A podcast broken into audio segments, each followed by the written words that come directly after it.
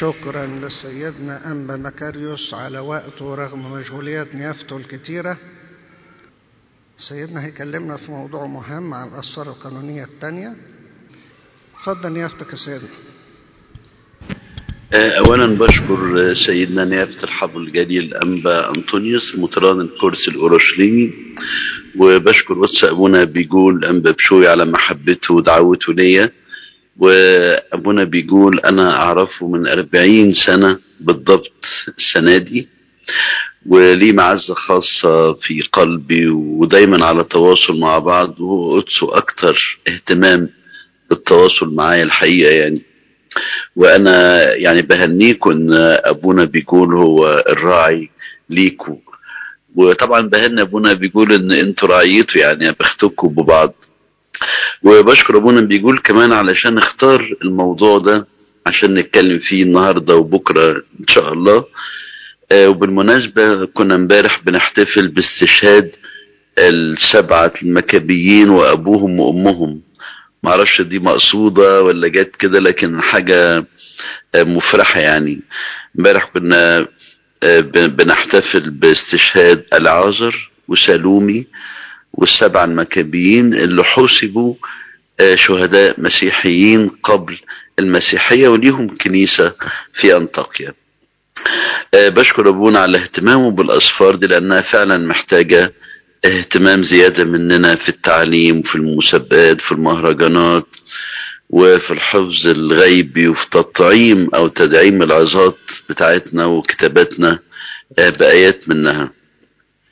النهاردة بنعمة ربنا ناخد عرض آه لسبع أصفار. طب مش أنا معايا من سبعة لثمانية بنعمة ربنا عشان متأخرش عليكم وبكرة نخصصه للمكابيين لأنهم واخدين مساحة أكبر من الأصفار دي وفترة مهمة جدا في التاريخ الكتابي.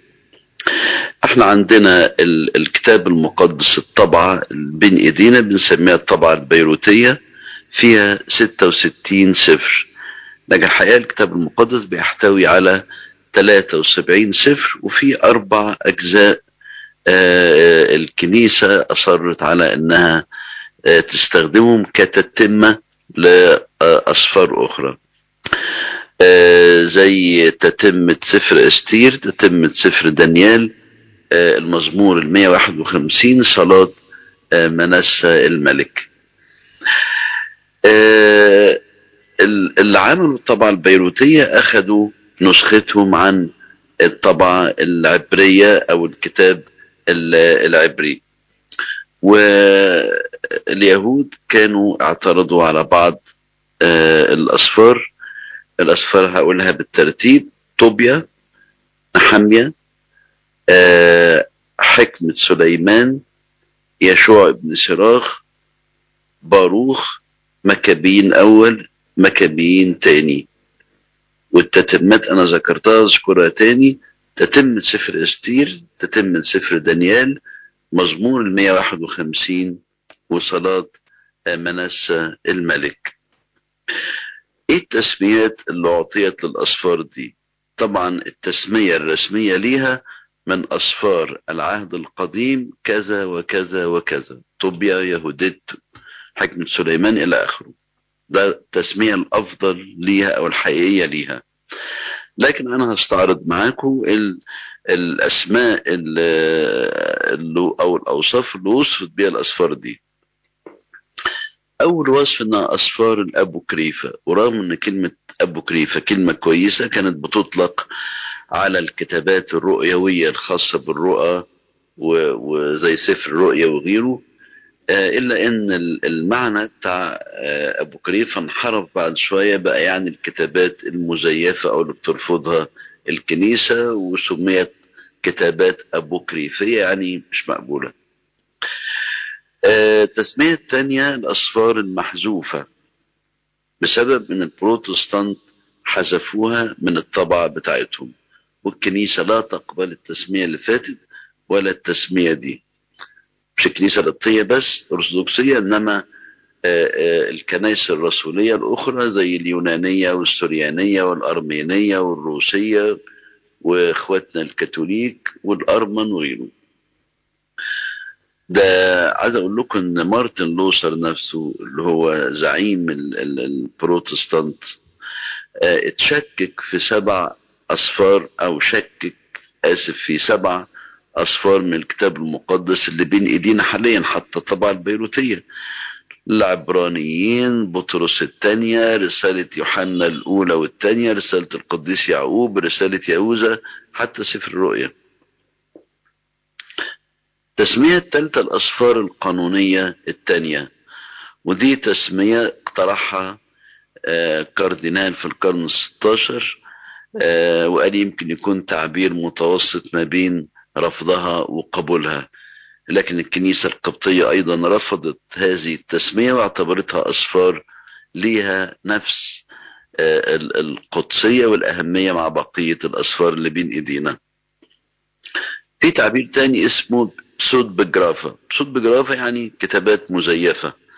والكنيسة أيضا رفضت هذه التسمية لأن هذه الأصفار أصفار مقدسة. الكنيسة بتستخدم تعبير من أصفار العهد القديم سفر كذا وكذا. وساعات تقول الأصفار التي حذفها بروتستانت. ليه اليهود أولا خدوا موقف منها؟ اليهود كانوا بيعتبروا أن اللغة العبرية هي لغة الوحي وهي لغة السماء وبالتالي لغة الأصفار. ورفضوا أي أصفار خارج اللغة دي مع إن كتير من أصفار العهد القديم والعهد الجديد آه، في كتير من الجمل غير العبرية. كتير يعني.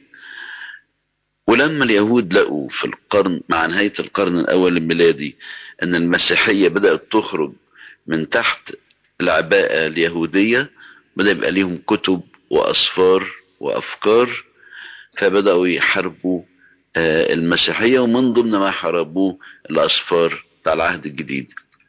وكان اليهود على مشارف شتات هيستمر لحد النهارده من سنة 70 ميلادية لحد النهارده فحبوا يبعتوا ليهود الشتات إيه الأصفار القانونية اللي ممكن يستخدموها بس.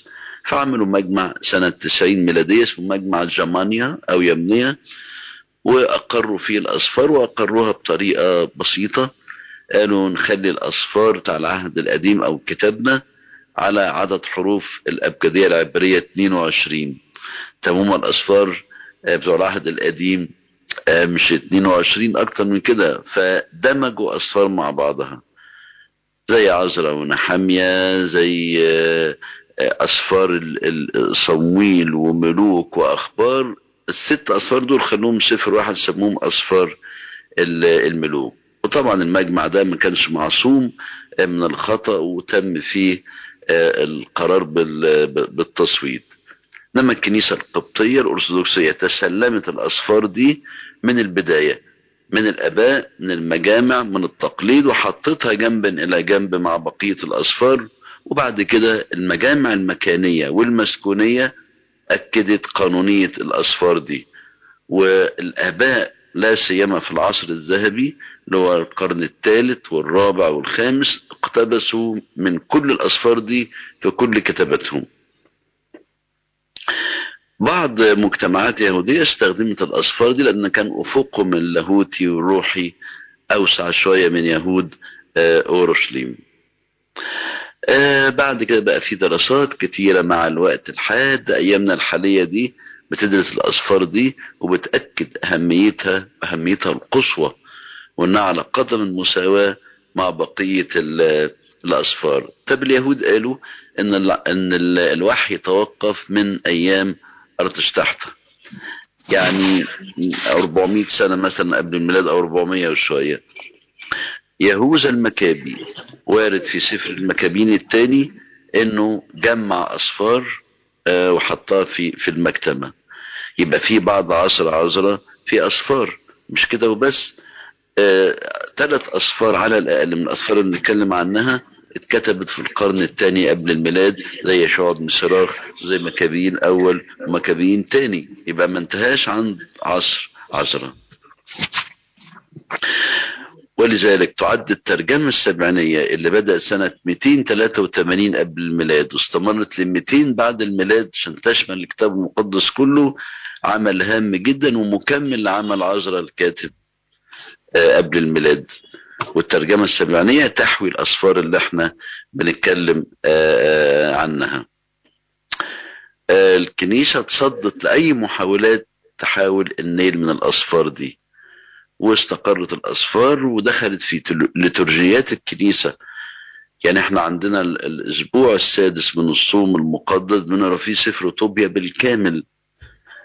وعندنا في الصوم الكبير وفي البصخة وفي ليتورجيات أخرى اقتباسات كتيرة جدا من سفر حكم سليمان ويشوع ابن سراخ وأصفار أخرى.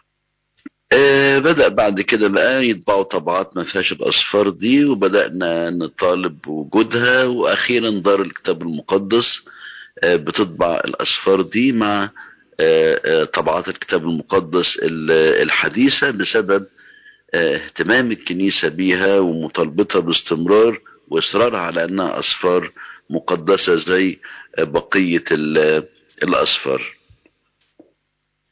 أبتدي معاكم سفر طوبيا. سفر طوبيا عبارة عن قصة جميلة عاطفية. مليانة تعاليم مسيحية أقدر أقول كده لأن في أوجه تشابه كتير بين فقرات من السفر والموعظة على الجبل وتعاليم السيد المسيح في أماكن أخرى غير الموعظة على الجبل.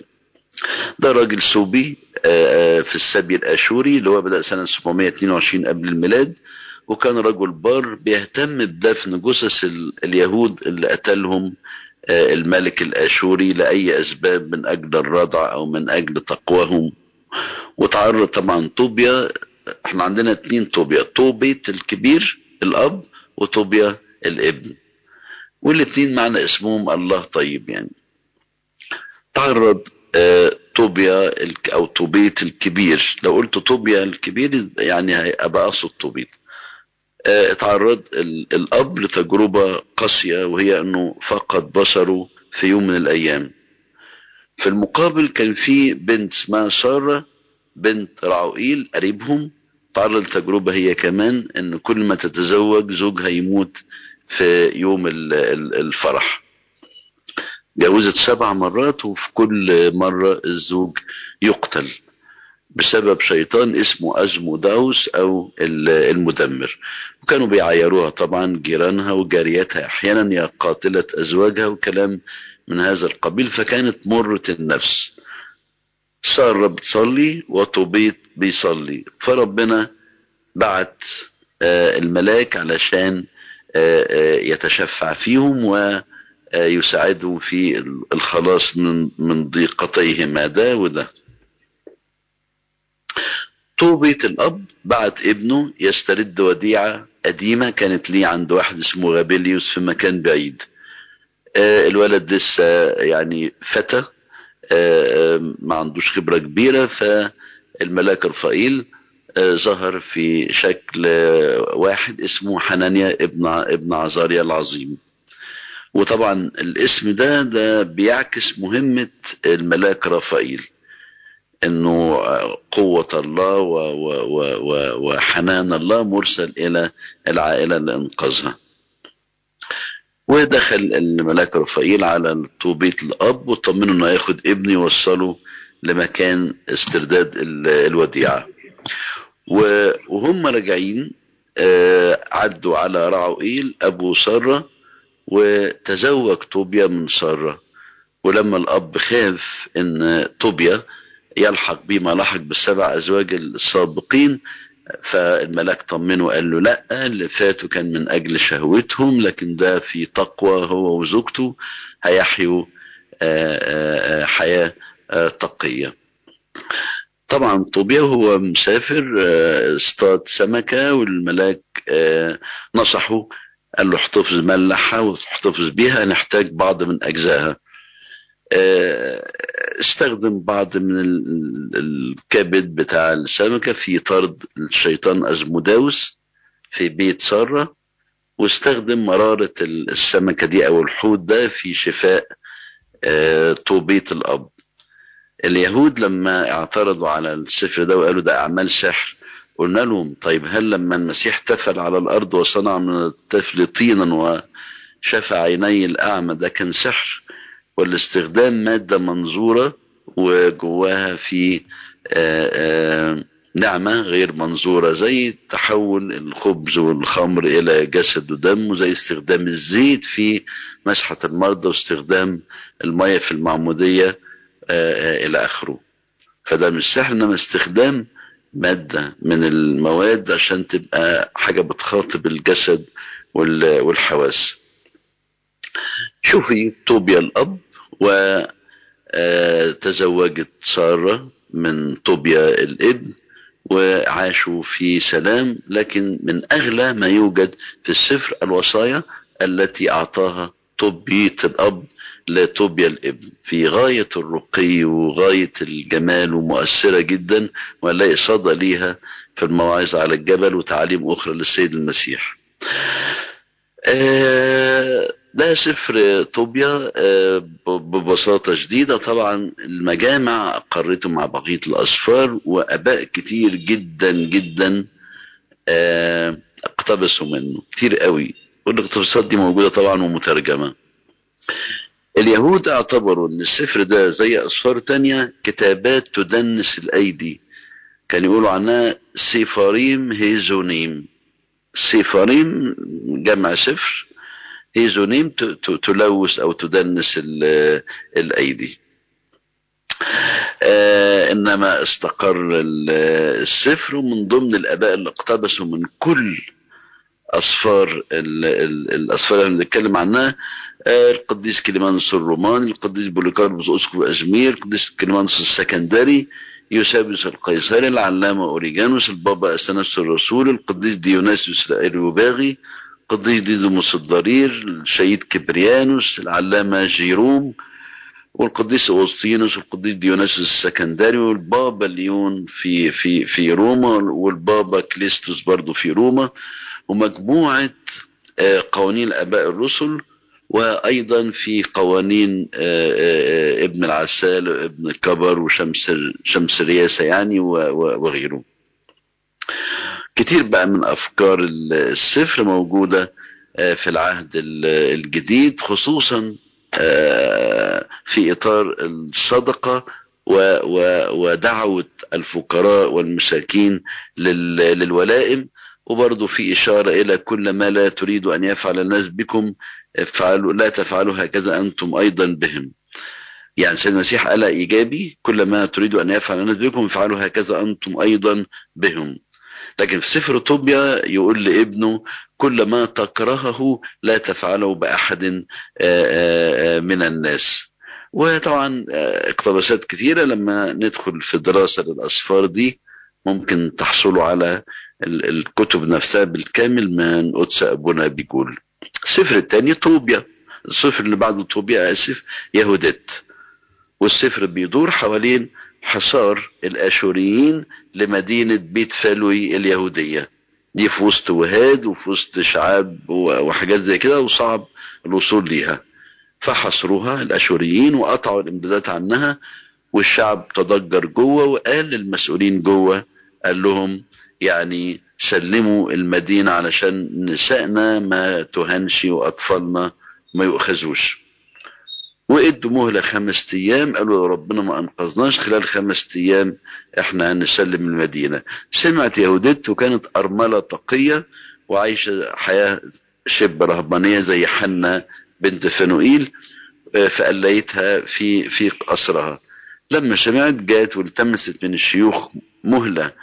قالتهم اديني مهلة ثلاث أيام وربنا هيخلصنا أنا متأكدة.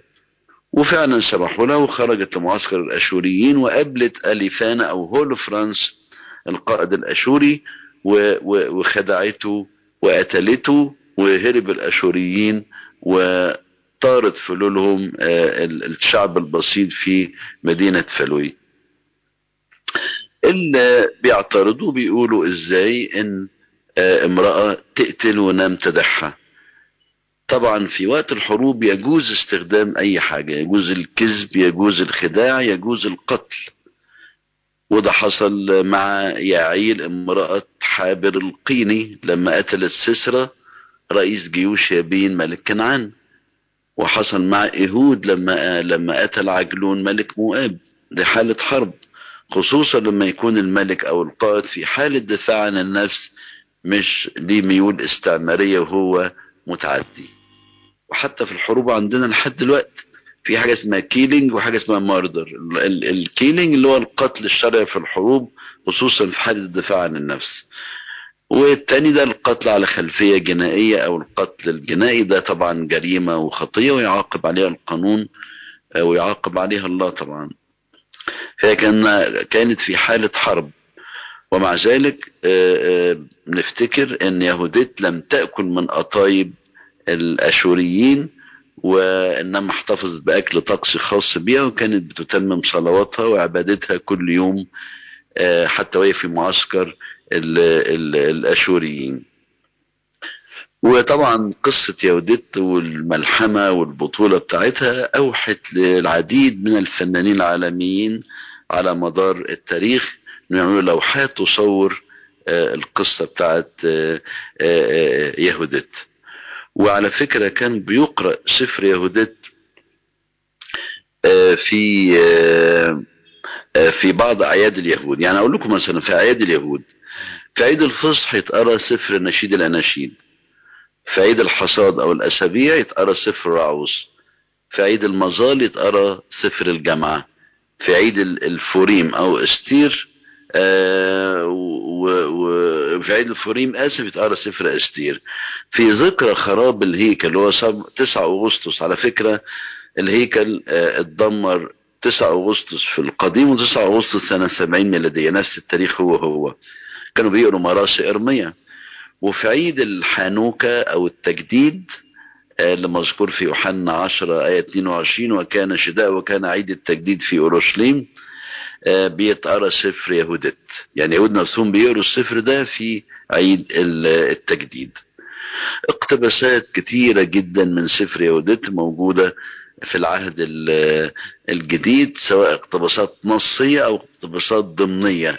يعني الفكرة نفسها موجودة أو في نصوص متشابهة موجودة في في في سفر يهودت وفي العهد الجديد. وأنا متأكد أن الأصفار دي كانت موجودة في مكتبات الآباء الرسل والتلاميذ. وكان وكان وكان بيستخدموها. حتى القديس بولس الرسول في حديثه عن سحابة الشهود أبطال الإيمان ذكر المكابيين. وقال إن في ناس تاهوا في الجبال والمغاير وشقوق الأرض ومعتازين مكروبين ولم يكن عالم مستحقا لهم. وقال والنساء أخذت نساء أمواتهن بقيامة كان يقصد المكابيين. ودول في الاسفار اللي البعض بيعترض عليها. نمرة ثلاثة تتمة سفر إستير هاخدهم بالترتيب. تتمة سفر إستير أول حاجة نلاحظها في فرق بين كلمة تكملة وتتمة. تكملة يعني حاجة مضافة. تتمة يعني داخلة عشان تعمل وحدة واحدة آه للسفر يعني بدون هيبقى السفر ناقص. لكن التكملة ممكن نستغنى عنها أو نفصل بينها وبين الجزء الأصلي آه من السفر أنا برضو ممكن كلمة تكملة تعني إنه ما كانش موجود في الأصل وبالتالي تم استبعاده. إنما التتمة تعني أن السفر لا يمكن أن يكون مكتملا إلا بهذه التتمة. لازم يكون متجانس بيها. وطبعا تتم سفر أستير تحتوي على صلوات أستير ومردخاي وخطابات الملك إلى شعبه مرة خطاب بإهلاك اليهود ومرة خطاب بعدم المساس باليهود. في أحلام وفي صلوات وفي خطابات في التتمة. إيه اللي يأكد لنا أن التتمة دي قانونية. السفر كله وجد كاملا بالتتمة بتاعته في الترجمات السبعينية وأنا قلت لا يمكن الاستهانة بالترجمة السبعينية. والدليل الأول على قانونيتها وجودها في الترجمة السبعينية. والدراسات اللي قام بها كتير من العلماء أكدت أن النص الوارد في السبعينية هو النص القانوني للسفر والأصلي للسفر وأن النسخة العبرية اللي ما فيهاش التتمة دي ده تخص ال ال ال اليهود لقوا نسخة مختصرة في مرة فاعتبروها النسخة الأصلية. والمناسبة في تتمة سفر أستير ذكر اسم الله كثيرا مش موجود في الجزء اللي ناقص التتمة وفي قاموس الكتاب المقدس نقرأ إن بعض علماء البروتستانت اعتبروا النص العبري صيغة مختصرة للنص الأصلي الأرامي وبعد كده بقى موجود في السبعينية. سفر حكمة سليمان. سفر حكمة سليمان من الأسفار الأكثر استخداما بين الأباء وبين الشعب من أوائل أو من العصر المسيحي الأول. أنا بتكلم على العهد الجديد طبعا كانت مستخدمة قبل كده.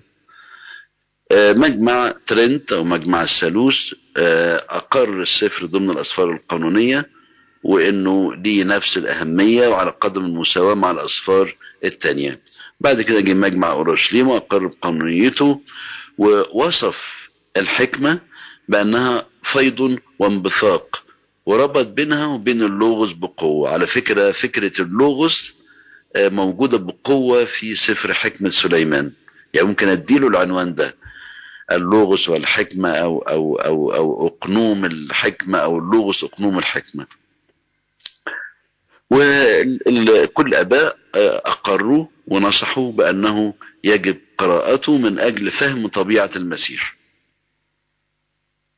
ورغم أن البعض كان بينكر قانونيته إلا إنه كان بيستخدمه ويحظى بتقدير كبير منه. دعي السفر سفر حكمة سليمان بالكبري الذي يربط بين العهدين القديم والجديد. والاستخدام الكنسي للآباء وللشعب من أيام الآباء الرسل بيأكد ده زي ما ذكرت لكم. قديس يوحنا الحبيب والقديس بولس الرسول لم يجد مصدرا أفضل من هذا السفر للتعبير عن الرؤيه المسيحية لابن الله الكلمة صار جسدا. اسمى اتصال للحكمه الإلهية بالعالم. وده موجود في مقطوعات كتيرة في السفر زي أصحاح سبعة وثمانية وتسعة. يعني شوف كأن في شخص مقدس إلهي يمثل قوة وحياة الله في في السفر نفسه. ده القديس أغسطينوس لما أراد مرة أن يربط بين العهد القديم والعهد الجديد ذكر آية من السفر مع أخرى من سفر أو من رسالة روميا عشان عشان يبين التوافق بين العهدين في الفكر والتعليم. فاقتبس من سفر الحكمة حكمة سليمان فإن الروح القدس المؤدب يهرب من الخداع. وبعدين اقتبس من روميا والرجاء الذي لا يخزى لأن محبة الله قد انسكبت في قلوبنا بالروح القدس المعطى لنا. وعلق القديس أوسينوس قائلا لأنه حيث يوجد خداع لا يوجد حب.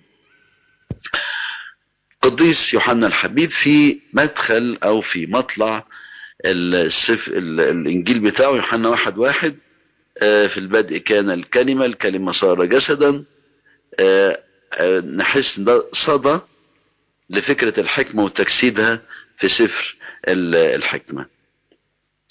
وأوجه شبه كتيرة جدا عشان بس مش معادها الليلة بين سفر حكمة سليمان وبعض أسفار العهد الجديد ولا سيما إنجيل يوحنا ورسالة روميا اللي بنسميها كاتدرائية الإيمان المسيحي. برضو في دراسة موسعة ممكن نرجع لل... لل... لل... للكتاب التفسير نفسه في كل اللي أنا. ب... بشاور عليه ده طبعا عندنا أسفار الحكمة عندنا الأمثال وعندنا الجمعة وعندنا حكمة سليمان وعندنا يشوع بن سيراخ وعندنا أيوب وفي أسفار تانية بتحسب ضمن أسفار الحكمة أو الأسفار الحكمية. لأن عندنا حاجة اسمها أسفار شعرية أسفار حكمية أسفار تاريخية أسفار الشريعة إلى آخره. فمن ضمن الأسفار برضو الحكمية داخل مجموعة الأسفار اللي بندرسها الليلة سفر يشوع ابن سيراخ. يعد سفر يشوع بن صراخ أكثر الأسفار من ضمن المجموعة اللي بندرسها قبولا وتقديرا عند كل الطوائف وكل الجماعات قديما وحديثا. أقل سفر اعترضوا عليه. واقتبس منه الربين اليهود كتير جدا في كتبهم وفي تعليمهم. وممكن نلاحظ كم كبير جدا من الاقتباسات من سفر يشوع بن صراخ داخل التلمود اليهودي اللي هو الكتاب المرجعي بتاع اليهود. ويدخل سفر يشوع بن صراخ ضمن الأسفار اللي تتقرا في الليتورجية اليهودية خصوصا في صلوات يوم الغفران أو يوم كيبور. في أوجه شبه واضحة بين السفر خصوصا أصحاح 26 وصلوات البيراكوث أو البركات اللي بيقولوها اليهود وبيصلوها أحيانا في التدبير الخاص يوميا. وصار سفر يشوع بن صراخ من ضمن الكتب المفضلة عند اليهود واعتمدوا عليه ولحد دلوقتي. أول ملاحظة يعني عايز ألفت الانتباه ليها في السفر ما ورد في السفر ويثبت أنه من وحي الله وحي الله إلى سيراخ يقول فقد يقول إن إن انقاد هو يشوع بن صراخ انقاد هو ليكتب شيئا عن التعليم والحكمة. وده ذكره في أصحاح أربعة وعشرين وأصحاح تسعة وثلاثين. والتلمود بيقول عن السفر ده سفر ابن سيرة. وسيرة أو صراخ ده راجل حكيم كرس حياته لدراسة الناموس والأنبياء وغيرها من أسفار الحكمة عشان يعلم الناس كيف يحافظوا على الناموس وكيف يسلكون كما يرضي الله. ومن أهم الأسباب اللي خلت اليهود يقبلوه إن السفر بيخاطب أكبر طائفتين يهوديتين وهي الفريستيين والصدوقيين اللي هم كانوا في أغلب الأوقات على خلاف ايديولوجي مع بعض يعني جهه الفكر والتوجهات. وبيتكلم بقى كتير عن سلطان الله وعن كل نواحي الحياة. تكلم معنا يشوع بن سراخ. راجل عملي جدا ووصاياه عملية وحياتية وموضوعي جدا. وبيحب الحياة وبي وبيحب الجمال والطبيعة. وده تعليم مسيحي برضو الحقيقة. يعني أفتكر إن إحدى التهم اللي وجدت المسيحيين في في القرن الأول المسيحي أنهم يعزفون عن الحياة. أنهم يحبون التألم ويسعون إلى الموت والكلام ده مش صحيح. لكن الصحيح إن الشهيد كان يسعى إنه يشهد للمسيح حتى لو كلفه هذا حياته. لكن ما كانش سعيه إنه يموت. يعني الاعتقاد الخاطئ عند البعض إن الشهداء كانوا بيسعوا للموت مش مظبوط مش مظبوط اعتقاد خاطئ. لكن هو عاوز يشهد للمسيح عارف ضمنا إن الشهادة للمسيح ممكن تفضي إلى قتله. فهو ضمنا موافق إنه يتقتل من أجل شهادة للمسيح لكن ما مش بيكرهوا الحياة. ولاحظ بقى إن كتير من الكنايس غير الأرثوذكسية مقتبسة في ليتورجياتها من السفر نفسه.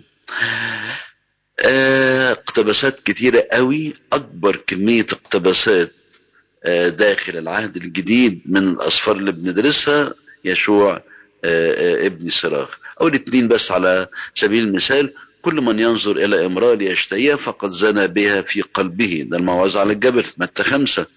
يشوع بن صراخ يقول في أصحاح 41 آية 27 ومن التفرس بيحذر من كذا ومن كذا ومن التفرس في امرأة ذات زوج ومن مراودة جار مراودة جارية وعلى سريرها لا تقف. برضو لما سيد المسيح أوصى ألا نكرر الكلام باطلا في الصلاة. يشوع بن صراخ بيقول لا تكثر الكلام في جماعة الشيوخ ولا تكرر الكلام في صلاتك. وبيتكلم عن الغفران وبيتكلم عن كيف كيف تهتم بمشاعر الآخرين وكيف لا تظلمهم وكيف تعاملهم كما تود أن يعاملوك. وبرضه من ضمن اللي بيقولوا ما أكده السيد المسيح اللي هو أن تعاتب من أخطأ إليك.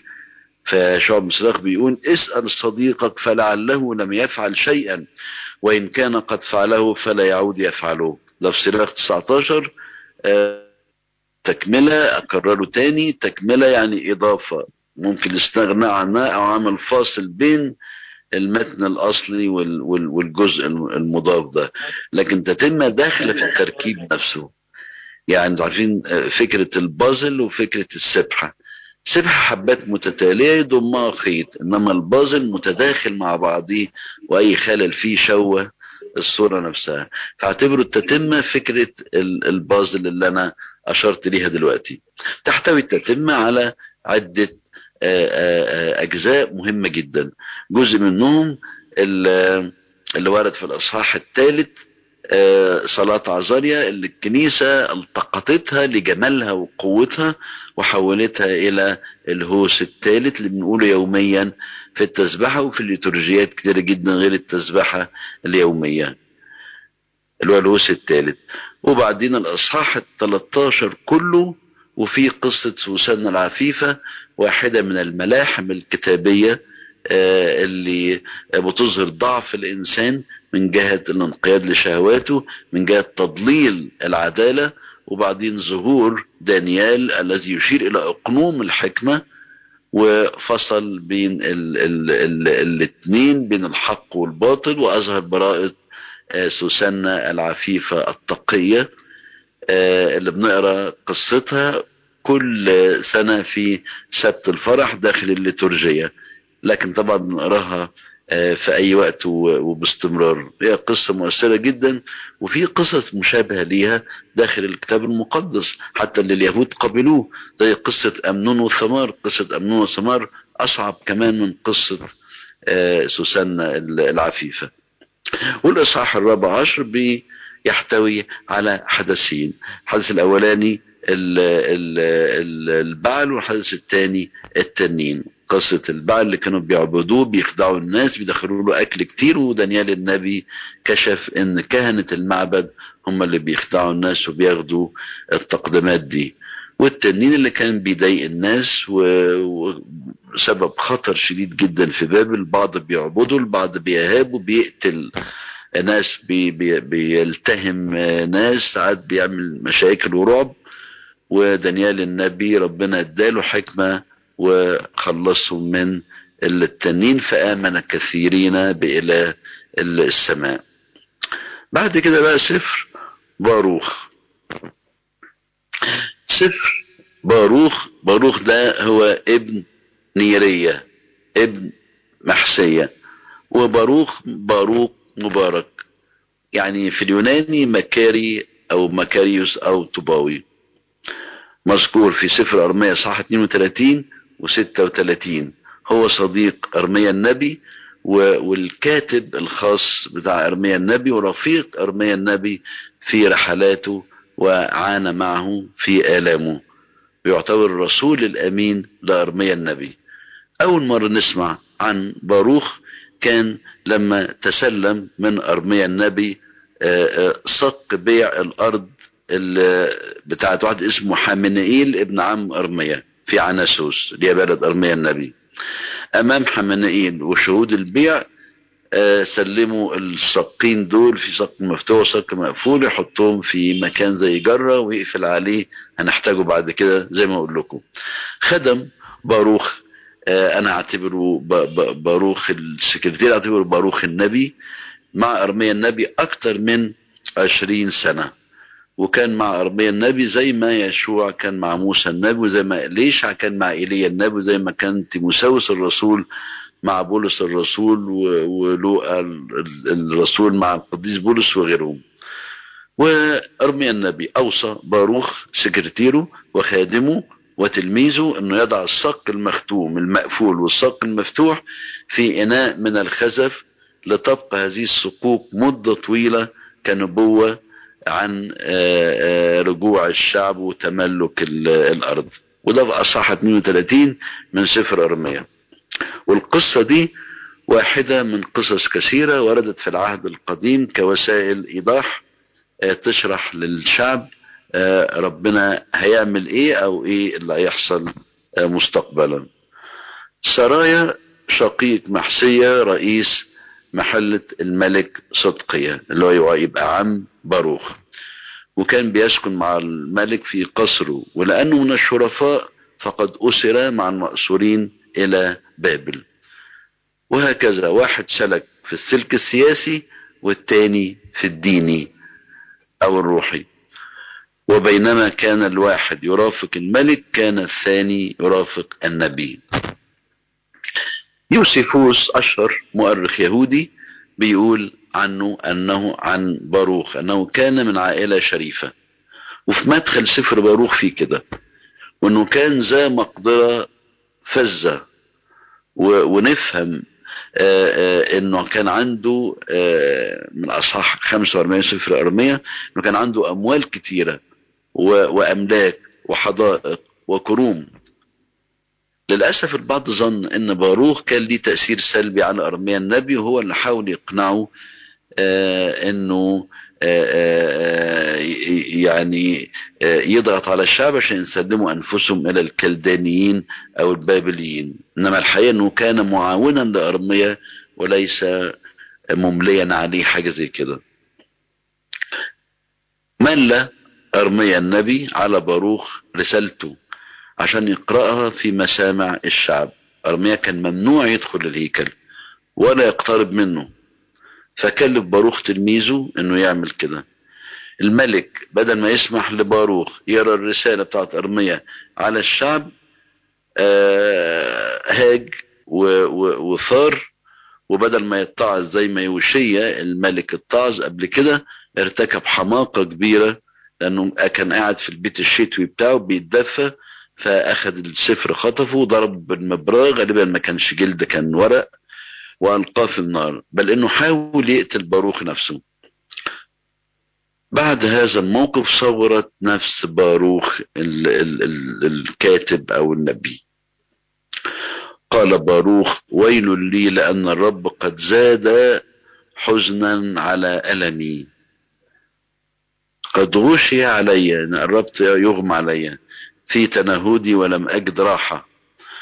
ده في أصحاح 45 من سفر أرميا شعر باروخ إن الإهانة اللي لحقت بيه من الملك إهانة شخصية ومش موجهة لينا موجهة إلى الله شخصيا.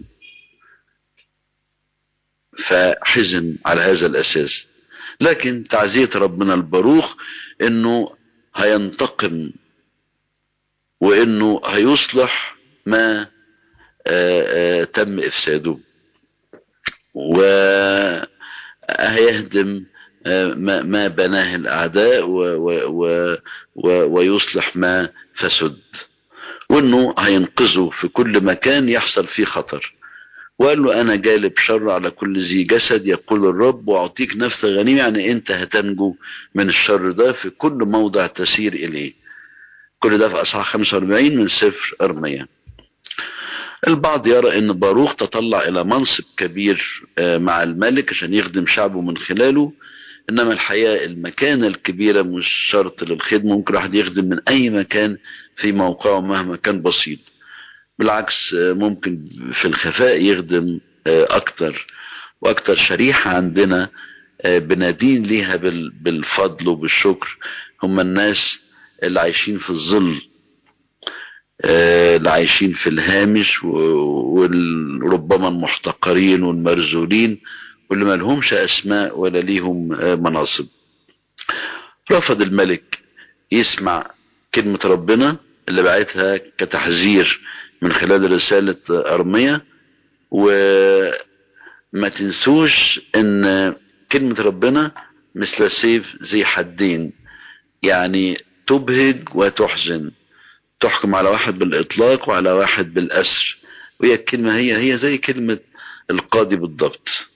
رائحة حياة لحياة ورائحة موت لموت زي ما القديس بولس الرسول قال في كورنثوس الثانية أصحاح اتنين. السفر بتاع باروخ لما كان طبعا السفر ده عبارة عن ست أصحاحات خمس أصحاحات ورسالة أرمية ده يعتبر الأصحاح السادس. كان مأسور في بابل سنة 581 آه يعني السنة الخامسة من من احتراق الهيكل وتدمير أورشليم. كتب باروخ هو نفسه بقى غير رسالة أرمية إلى جميع شرائح الشعب يبكتهم فبكى الشعب صائما وتائبا. وزي ما قلت لكم ست إصحاحات يعني اعتراف بعصيان بني إسرائيل وجلب الدينون على نفسهم صلاة واعتراف بالخطية وطلب الرحمة مع الرجاء وداخل السفر القصيدة عن الحكمة. آه إلى إلى الله الذي هو مصدر كل حكمة وبيعطي الحكمة لشعبه أعلنها في الناموس. الناموس هو عنده والحكمة بيعتبرهم واحد. وبعد كده في الصح الرابع للخامس كده مراسي و و و وأمل ورجاء كانوا بيتكلم بلسان أورشليم وبيشجعهم. الصح السادس رسالة أرمية بيد باروخ اللي قلنا إن الملك هاج وثار بسببها وقام وحرقها. نياحة باروخ بيوسف يوسفوس المؤرخ بيقول إن باروخ ظل مقيما مع ارميا في المصفاة بعد سقوط أورشليم. بعد مقتل جداليا ابن أخي قام ابن شافان بيد إسماعيل بن نتانيا وده قصة مؤثرة جدا وقصة محورية ونقطة تحول في التاريخ المتأخر لبني إسرائيل. أجبر باروخ على النزول إلى مصر. ربما يكون نبوخذ نصر نفسه حمله معاه إلى مصر من مصر إلى بابل بعد انتصاره في معركة كركميش. ويقال أن باروخ هو معلم عزرا الكاتب وأن عزرا نفسه ترك بابل إلى أورشليم بعد نياحة معلمه باروخ أخيرا فيما يتعلق بباروخ جمع باروخ بعضا من المال فضة من يهود السبي وبعتها إلى الكهنة في أورشليم ليصلوا من أجل نبوخذ نصر بلشاصر ابنه لكي يجعل الرب أمامه أيامه آسف كأيام السماء على الأرض. وإزاي وإزاي بيطلبوا من أجل سلام نبوخذ نصر وابنه ويجعل الله أيامه كأيام السماء. طبعا ربنا أمرهم أن يخضعوا لنبوخذ نصر. يعني مرة قال لهم أنا سلمتكم لبعض الأمم. ليس لبر في الأمم وإنما لشر فيكم. أنا بخليهم يعاقبوكم على ما ارتكبتوه من من شرور. والقديس بولس الرسول والقديس بطرس الرسول وقبلهم السيد المسيح أوصانا أن نخضع للحاكم الزمني لأنه مرتب من الله. بل القديس بطرس بيقول نخضع للحكام ليس اللطفاء منهم فقط بل حتى العنفاء. وأرميا النبي يطلب عن سلام مدينة بابل لكي يكون سلام سلام لهم. يعني بيصلي من أجل بابل الإمبراطورية اللي أثرتهم ومن أجل ملك بابل لكي يكون سلام لمدينتهم أورشليم. والتقطت الكنيسة ده عشان تقول في صلاة الأجبية وعن ملوكنا حاربي وفي أوشية خاصة بالملك وفي في أوشية السلامة الكبيرة بنطلب عن الملك والوزراء والجنود والمشيرين ومداخلنا آه ومخارجنا. ده ببساطة العرض السريع للخمس أصفار والتتمتين. باقي ثلاث حاجات بسيطة عشان أختم النهاردة. وآسف إن كلها يعني كلها يعني جايز تكون معلومات بس يعني لكن اعتبروه عرض أو درس كتاب كده بسرعة للأصفار دي كلها على بعضها. عندنا مزمور 151 والمزمور ده داود النبي كتبه بعد ما انتصر على على جليات وكلماته جميلة جدا. ومكتوب عنوانه كده مزمور لداود مكتوب بيده بعد خروجه منتصرا من حربه مع جليات والترجم المزمور ده عن العبرية يعني كان موجود أصلا في العبرية. وبس اتحط كده ليه مزمور لداود وفي تعبيرات جميلة ما تجيش إلا داخل المصطلحات اليهودية زي لعناني بأوسانه أو لعناني بآلهته. ده تعبير عبري شائع موجود حتى في سفر صمويل الأول أصح 17 وتعبير نزعت رأسه عنه يقابلها في العبرية أقطع رأسه زي ما ورد في صمويل الأول 17 برضه ورد في ترجمات كتير تعبير ابن غريب كترجمة لكلمة فلسطيني. المزمور بنقوله طبعا ليلة أبو غلمسيس مدخل السهرة نفسها. أول ملاحظة جانبية أن من ساعة دفن السيد المسيح في الساعة الثانية عشر من يوم الجمعة الكبيرة بنبتدي نتلو المزامير من أول مزمور واحد لحد المزمور 150 نبتدي السهرة بمزمور 151 يعني لا يتوقف التسبيح بالمزامير جنب جسد المسيح المدفون لأنها كلها نبوات بتتكلم عنه عن عن ميلاده عن تعليمه عن صلبه وموته ودفنه وقيامته فكلها خاصة بيه. لحد ما نوصل المزمور 151 نقوله بلحن جميل جدا اللي هو آنك بابي كوجي أنا الصغير في إخوتي والحدث في بيت أبي كنت راعيا غنم أبي يداي صنعتا الأرغن وأصابعي ألفت المزمار. وبيكمل بعد كده. يعني إخواتي حسان وكبار وربنا ما وصلوش بيهم واختارني أنا وعشان ارعى الغنم وقابلني الفلسطيني ولعني باوساني باوسانه فقطعت رأسه عنه استليت سيفه وقطعت رأسه عنه ونزعت العار عن بني إسرائيل. كلماته جميلة ومؤثرة واللحن نفسه جميل وجزء لا يتجزأ من حياة داود النبي و مزامير داود النبي. صلاة منسة. منسة الملك من ملوك الأشرار محسوب من ضمن الملوك الأشرار. وكان الحقيقة الملوك أغلب الملوك الأشرار كانوا موجودين في مملكة إسرائيل الشمالية. ملك شرير وابنه بار الحفيد شرير وحفيد الابن بار وهكذا. معرفش طبعا ليه يعني لكن ده حصل. موجودة صلاة منسى النبي في التراث اليهودي. مشار ليها بس في سفر أخبار الأيام الثاني أصحاح 33 آية 18 لآية 22 وقال إن الصلاة دي موجودة. يقول بقية أمور منسى وصلاته إلى إلهه وكلام الرائين الذين كلموه باسم الرب إلى إسرائيل ها هي في أخبار ملوك إسرائيل وصلاته والاستجابة له وكل خطاياه وخيانته والأماكن التي بنى فيها مرتفعات وأقام سواري وتماثيل قبل تواضعه يعني انسحاقه وتوبته ها هي مكتوبة في أخبار الرائين يعني موجودة بالفعل. وطبعا طبعت الصلاة دي في الطبعة اللاتينية واتحطت في نهاية سفر أخبار الأيام تحت عنوان صلاة منسى ملك يهوذا عندما كان مسبيا في بابل آسف أنا قلت مملكة الشمال وكان في مملكة يهوذا وبرضه مملكة يهوذا كان جزء من الملوك أشرار والجزء أبرار. ووصلت ال ال ال الصلاة دي في النسخ اللي عندنا بتاعت السبعينية واتطبعت في طبعات كثيرة جدا. طبعا منسى انسحق واتضع أمام الله فتاب ولحق نفسه قبل ما ينتقل. يبقى صلاة منسى والمزمور ال 151 قصة سريعة على الجنب. في سفر حكم سليمان مذكور في أصحاح 15 قصة أو فكرة انتشار عبادة الأوثان. والفكرة منطقية جدا ومهمة وتنفع مرجع رغم ان عارف إن قصة الأوثان والآلهة وعبادة النجوم والكواكب و و وما سمي اصطلاحا بمغامرات العقل الأولى موجود من زمان قوي. لكن عايز أقول إنه ذكر في إصحاح 15 إن كان في راجل بيحب ابنه جدا وابنه ده كان فتى أو طفل وكان متعلق بيه جدا والولد ده مات. فحزن بشدة عليه وجاب راجل بتاع يعني راجل نحات بتاع تماثيل وقال له اعمل لي تمثال لابني شكله بالضبط. والراجل كان يعرفه وكان في برضه صور للابن موجود عنده على جداريات ولا حاجة.